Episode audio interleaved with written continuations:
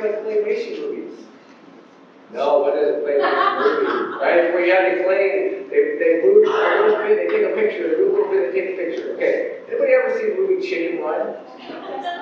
I love that movie, but it's a movie I kept going like this. It's a movie if I'm going to watch, I have to watch by myself. Um, anyway, if you haven't seen it, it's about all these chickens trying to work together to escape Mr. Tweedy's farm.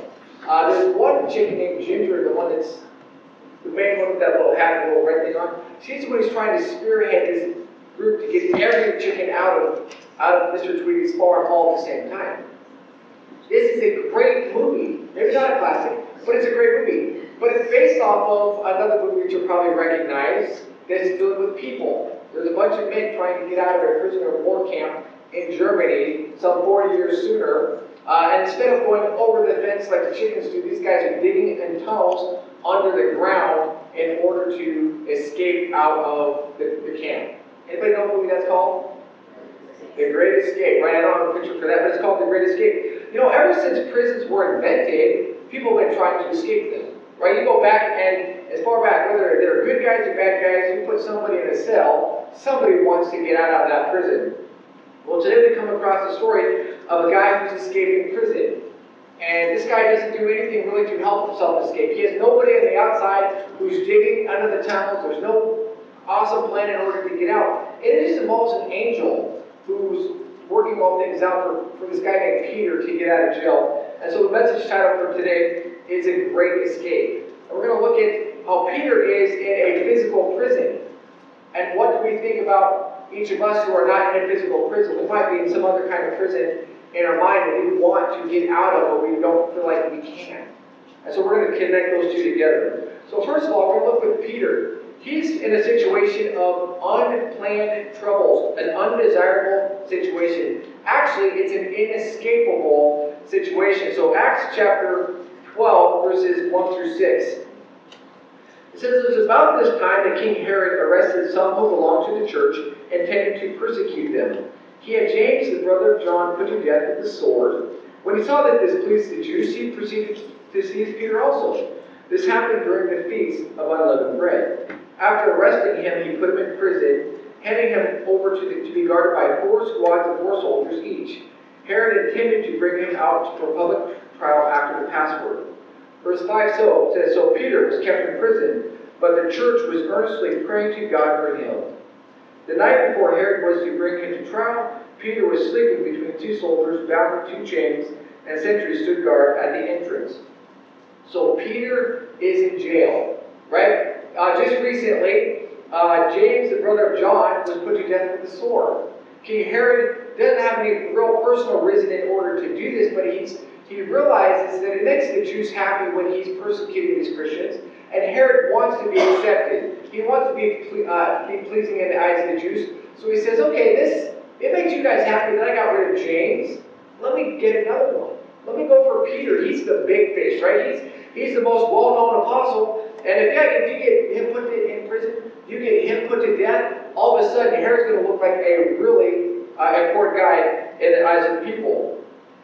And so it says that Herod decides to do this. He arrests Peter and he puts him in prison during this feast. Now you have the Passover, and then you have a feast of unleavened bread for seven days. So somewhere in between this passage of, or this week-long seven days, Peter is put in prison. And he's, he's guarded, and he's, he's just sitting there waiting for whatever's going to be the outcome of his trial. This is not Peter's first rodeo. Right? Peter's been in prison before. The first time in Acts chapter 4, Peter is put in prison, and he stays there. He gets brought out, he gets questioned, they tell him, stop talking about this Jesus. He says something along the lines of, I didn't obey God, rather than what you all think. Big words for a man, but he said those. The second time Peter is put in prison, he doesn't stay there. He's put in a, like a common jail, holding cell with all the apostles. An angel lets them out, and they go outside. They don't flee, but they go out, and the next day they're out doing exactly the same thing they got put in prison before. They're sharing this message with Jesus. They get told again, do not preach this Jesus. They get flogged, and they get let go. Peter has this He's had this habit of getting put in jail. He's already escaped once. Herod says, I don't want this to happen again. So guess what he does? He doubles up on the guards. He says instead of having Peter chained by just one wrist, by one guard, which really should be enough. He says, I'm going to have two guards, one chained to him on either side. Very uncomfortable, right? Anybody here toss and turn when you sleep? My wife hates that. She hates that with me because I, I toss and I turn and I'm just like trying to get comfortable all day long. I can only imagine with chains hooked to your, your arms how tough that would be. But that's the situation Peter's in. He's in an honest, inescapable situation. But what is Peter's response? Anybody want to tell me what Peter's response is to all this? I already read it. Peter, also he's a prisoner, okay, so yes, he's a prisoner, but his response is that he's sleeping, right? It says there in verse 5, uh, Peter's, uh, verse 6, the night before the trial, Herod was, uh, Peter was sleeping between two soldiers. That's crazy, right? He, he's, what makes it so crazy is that A, his buddy just got put to death by the sword, by the same guy who arrested him and put him in a prison. Doesn't that bring my thoughts to mind that, hey, I could be next. I'm probably going to be the next example of what not to be. I'm going to die also. I think Peter's having to deal with this. But he's peaceful. He's, he's, he's relaxed. He's able to sleep. They didn't give a sleeping aid. He didn't wear himself out crying the blues and trying to get out of there so he's exhausted. He just is like, okay, I can go to sleep. Sorry guys if you can't, but I'm, I'm going to go to sleep here. Um, but, but James has already been put to death, so that would first strike against it would make Peter want to stay awake. Uh, other people, it says, were, were persecuted, right? So this is something that Herod's getting good at doing. But the third thing that you, some people may not know, is that Peter had a wife. Right? Peter is in prison, and he has a wife. In 1 Corinthians chapter 9, verse 5, it talks about the fact that Peter has a wife, and yet he's sleeping in peace. Now, if I'm put in prison, and my wife is on the outside with kids, uh, I'm not. I'm going to be a nervous wreck because if I die, who's going to take care of them?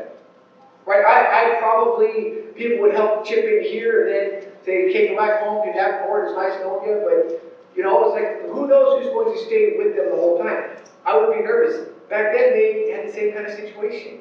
Who's going to take care of Peter's wife and his kids if he has them? But Peter's not fretting. He's not worried. He's just peacefully sleeping. And I just think, I think that's pretty amazing during his inescapable situation. But what are Peter's friends doing during this inescapable situation? It says that the church was earnestly praying to God for him. And they weren't all at home by their own bedsides praying. We find out later that there's a group of them all combined together that are praying on behalf of Peter to get out of this situation. Now, praying for them might seem like the most obvious thing to do, because they have seen miracles, right? They've seen people get healed. Peter healed people. But this is a brand new situation. The last guy who was in prison, they probably prayed for him, right? James, the brother of John, they probably prayed for him and he died. So they, they could be expecting that this can happen too. But they said, we're going to gather together and pray anyway, because that's, that's the thing for, that, for them to do. And I bet it was challenging, because they looked at the situation and said, this is impossible.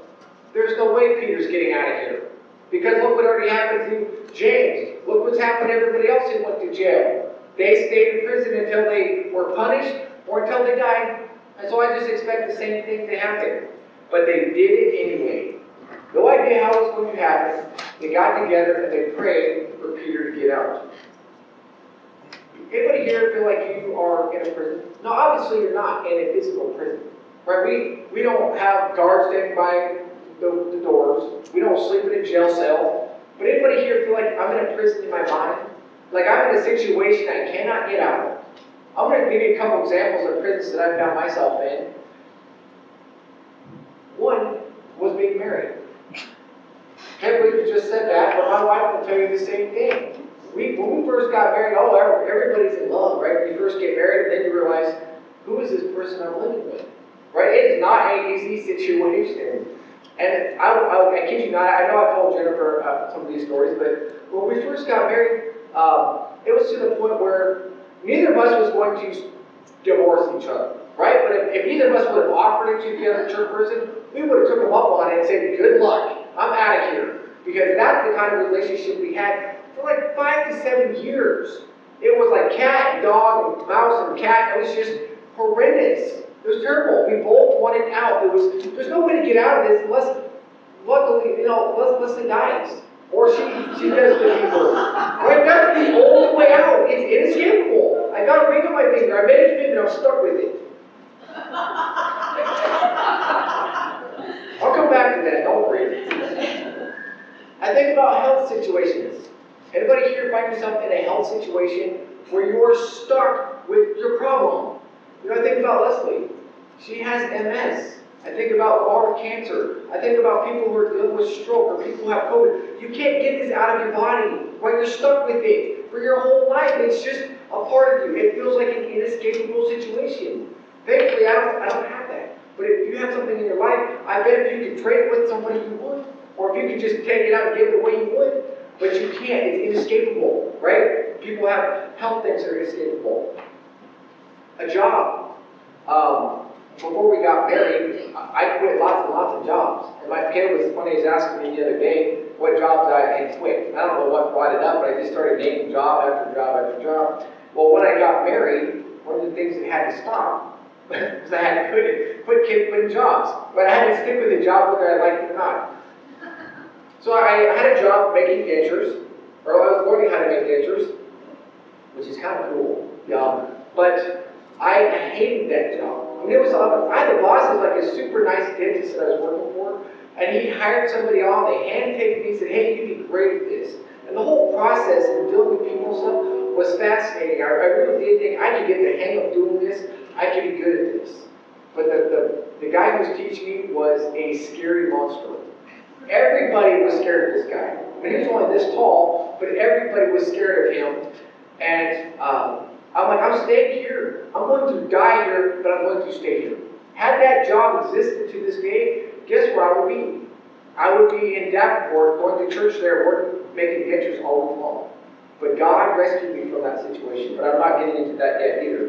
But I was in a position where it was inescapable, inescapable because I had made. I told my wife I'm going to just stay here. Right? You may feel like I'm in that kind of position. I'm in too deep. I've been at the company too long. Um, there's just too much advantage to me to, to leave, and I can't get out of it.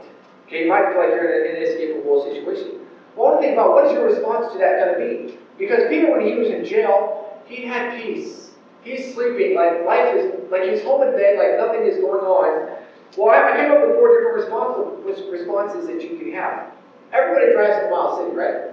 You guys all see the Four B's restaurant, right? Yeah. You may not eat there, I don't know, but when you go by, I want you to remember this message and remember the four B's every time you see that. Okay, so your situation that you feel like is inescapable and you don't like, one is you can be gone, because these are four B's. One is you can be gone, you can just leave it. I can leave my wife because she's the most irritating person I know. I can quit my job because I don't think this is fair. Um, I'm going to get out of this community because I don't like it. Right? One response is it's inescapable, but yet it is escapable. There is a way out. I'm going to take it. The second is I'm going to stay here and do what I did to my wife be terrible, be miserable, and not like her, just make her life a tough place to be, uh, make my make this work situation terrible. Number three, I can be depressed. I can say, okay, I'm going to stay in my situation, but I'm I'm not going to be happy about it. I'm just going to be down all the time because I can't do anything about it anyway. Or number four is you can be like Peter. You can be trusting.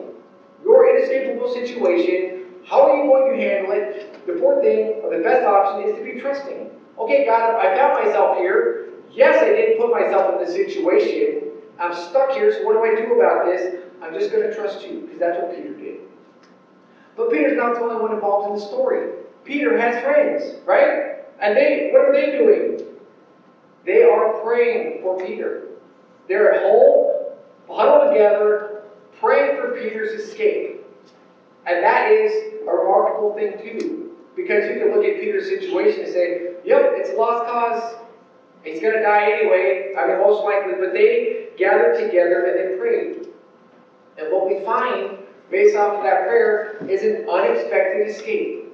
Right? Uh, nobody expected this. I mean, you guys all know the story, so you know how it turns out. But Peter has no idea this escape is coming.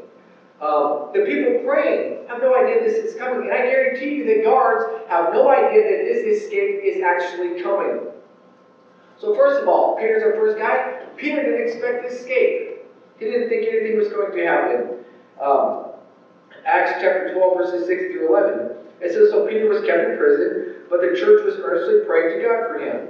The night before Herod was to bring him to trial, Peter was sleeping between two soldiers, bound with two chains, and, and sentries stood guard at the entrance.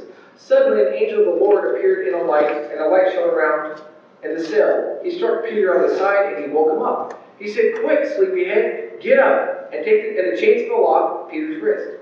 Then the angel said to him, Come on, dude, wake up, put your clothes on and your sandals. And Peter did so. Wrap your cloak around you and follow me, the angel told him. And Peter followed him out of the prison, but he had no idea what the angel was doing was really happening. He thought he was seeing a vision.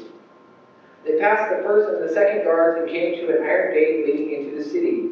It opened for them by itself, and they went through it. When they had walked the length of one street, suddenly the angel left him.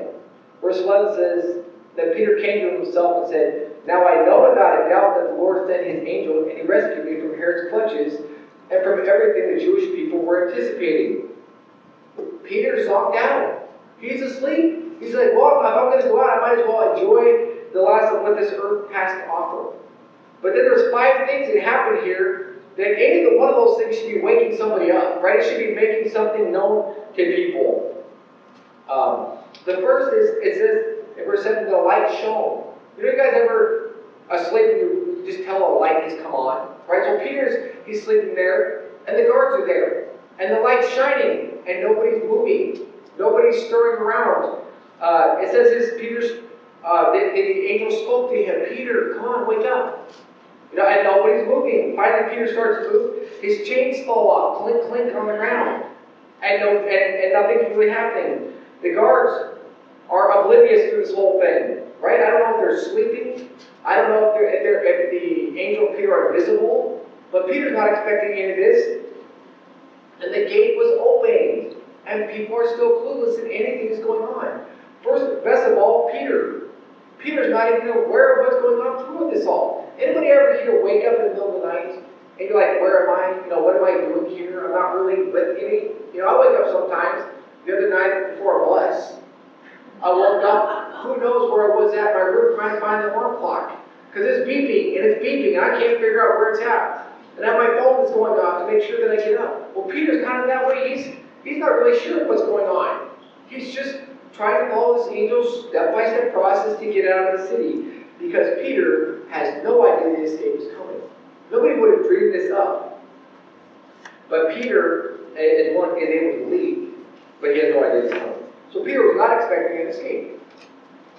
Guess who else wasn't expecting the escape? I told you. Peter's friends, they were not really expecting this escape.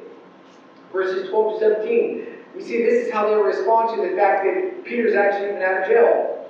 It says, When this had dawned on Peter, he went to the house of Mary, the mother of John, also called Mark, where many people had gathered and were praying. Peter knocked at the outer entrance, and a servant girl named Rhoda came to answer the door. When she recognized Peter's voice, she was so overjoyed, that she left him. She ran back to them and exclaimed, Peter's at the door. And verse 15, what did they say? Rhoda, you're out of your mind. When she kept insisting, uh, they said, well, what must be his angel? Right? He must be dead, and his angel just came to talk to us. Peter motioned with his hand for them to be quiet. So Peter kept knocking on the door. When he opened the door, they saw him, and they were astonished because they weren't expecting this. Peter motioned with his hands for them to be quiet and described how the Lord had brought him out of prison. He said, Tell James and the brothers about this. And and he said, and then he left for another place. Peter's friends, they got together. They looked really good. Right? They're all huddled. They're giving up sleep. I mean, Peter's sleeping, right? And what are they doing? They're just huddled together and they're praying, even though they're not expecting really anything to happen. And when he comes to the, the outer door, or the outer gate, and he says, Hey, open up, I'm here. They say, He's rolling out of your mind. This guy's not really alive. He's, he's dead, right? He, there's no way it can be him.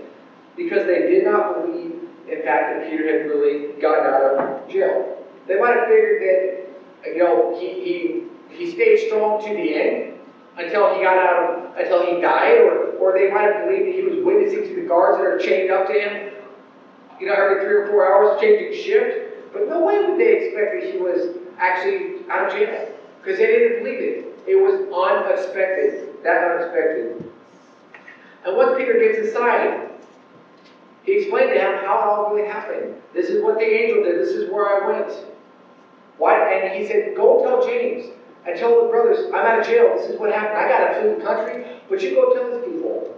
Why did Peter want them to go tell James and the other brothers? Because, well, for, first of all, it was a miracle. But second of all, they got to encourage them that God answers prayer. It really does work. You know, it's easy to get discouraged when you go through tough times in life. Right? I think we all understand what it feels like to be discouraged.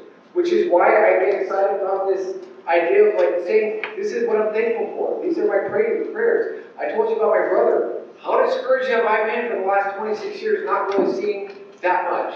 You know, to the point of like, sorry, Ben, because he usually watches this, I kind of gave up praying, right? I got that discouraged. But now, when I hear, look what God finally is doing in his life after 26 years, I'm excited. And hopefully that can encourage you to say, you know what? 26 years is a long time, but I'm going to keep praying as well. So Peter is saying, go tell James, go encourage these guys. Tell them to keep praying because I'm out of jail because of this prayer. Then we find out, and also Peter didn't expect to get out. The prayer warriors didn't expect it to actually, for Peter to get out. And the guards definitely did not expect Peter to get out. Verse 18 and 19, bless you. It says, In the morning, there was no small commotion among the soldiers as to what had become of Peter. After Herod had thoroughly had, had a thorough search made for him and did not find him, he cross-examined the guards and ordered that they be executed. He says, you know what, guys? I want to check out your stories. And he, he finds out that nothing's jiving, that they can't explain why Peter's gone. He says, I'm going to give you the same punishment that Peter was going to get. He was going to die, so you were all going to die. All those guards did not expect Peter to get out. They would have had the whole army right there, right? Surrounding the army had they expect, or surrounding the jail had they thought this was even possible. But they thought, we got two guys chained to him. You're not going to get away from two guards without some, without somebody doing something. You're not going to be able to walk through past guards. You're not going to be able to open a city gate unless somebody else is involved. So the guards totally did not expect this to take place. Nobody's expecting this miracle. No one's expecting this, this great escape that Peter is going through. I want to come back to my unexpected or my, my troublesome life and I talk about those for just a minute. You know, I, I told you about my wife and how miserable it was, and how we both did not like each other. We both would have liked to get out of our inescapable situations. You know, but uh, I'm here to tell you that obviously I'm still married. I'm here to tell you that last week I said my hot woman or my hot babe like three times last week. So obviously something had to change in the last 12 years to make it almost 19 years of marriage. I did not get out of my situation, thankfully.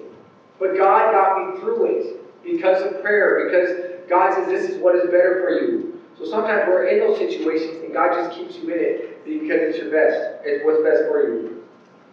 The job that I that I hated. I was there. Thankfully, it was the worst winter that Davenport had seen for years because nobody came to to get their denture appointments filled. So I sat there for months reading books. I sat there for months cleaning the office. I sat there for months doing absolutely nothing. And finally, after that much time, because everybody did not come to fulfill their appointments, they called it quits. And that was like, that was the only way I was going to get out of this, is if God did something to let me out of it. Because I was determined I was going to stay. And God says, Here, Josh, thank you for six months of faithfulness. Now get out of here. I got something better for you to do. People go through health situations. I feel like my brother. Something's starting to happen. It seems like impossible. But God seems to be working. So sometimes in your life, you might have that inescapable situation. You might see that in other people. You know, I think about Kathy Sealer. She survived COVID. I'm here to tell you that I was praying just as hard as anybody else was, but I did not expect her to be here today. I expected once she got on that machine, she was done for.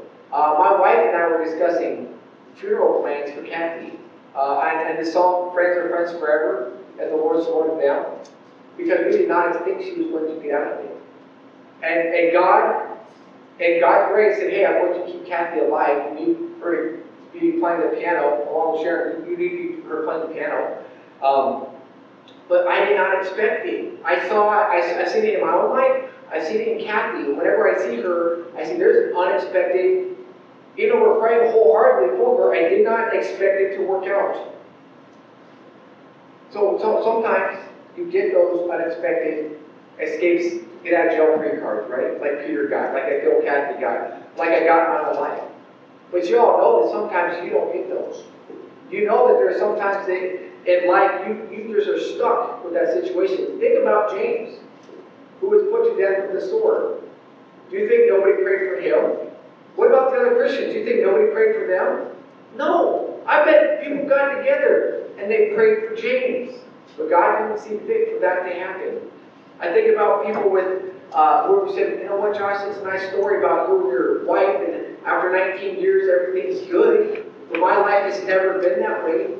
Um, my marriage has never been good. You know, I think about uh, two different women I know back in Davenport who've been praying for their husbands for one for at least 50 years, they to get saved, and the other is probably in the neighborhood of the same.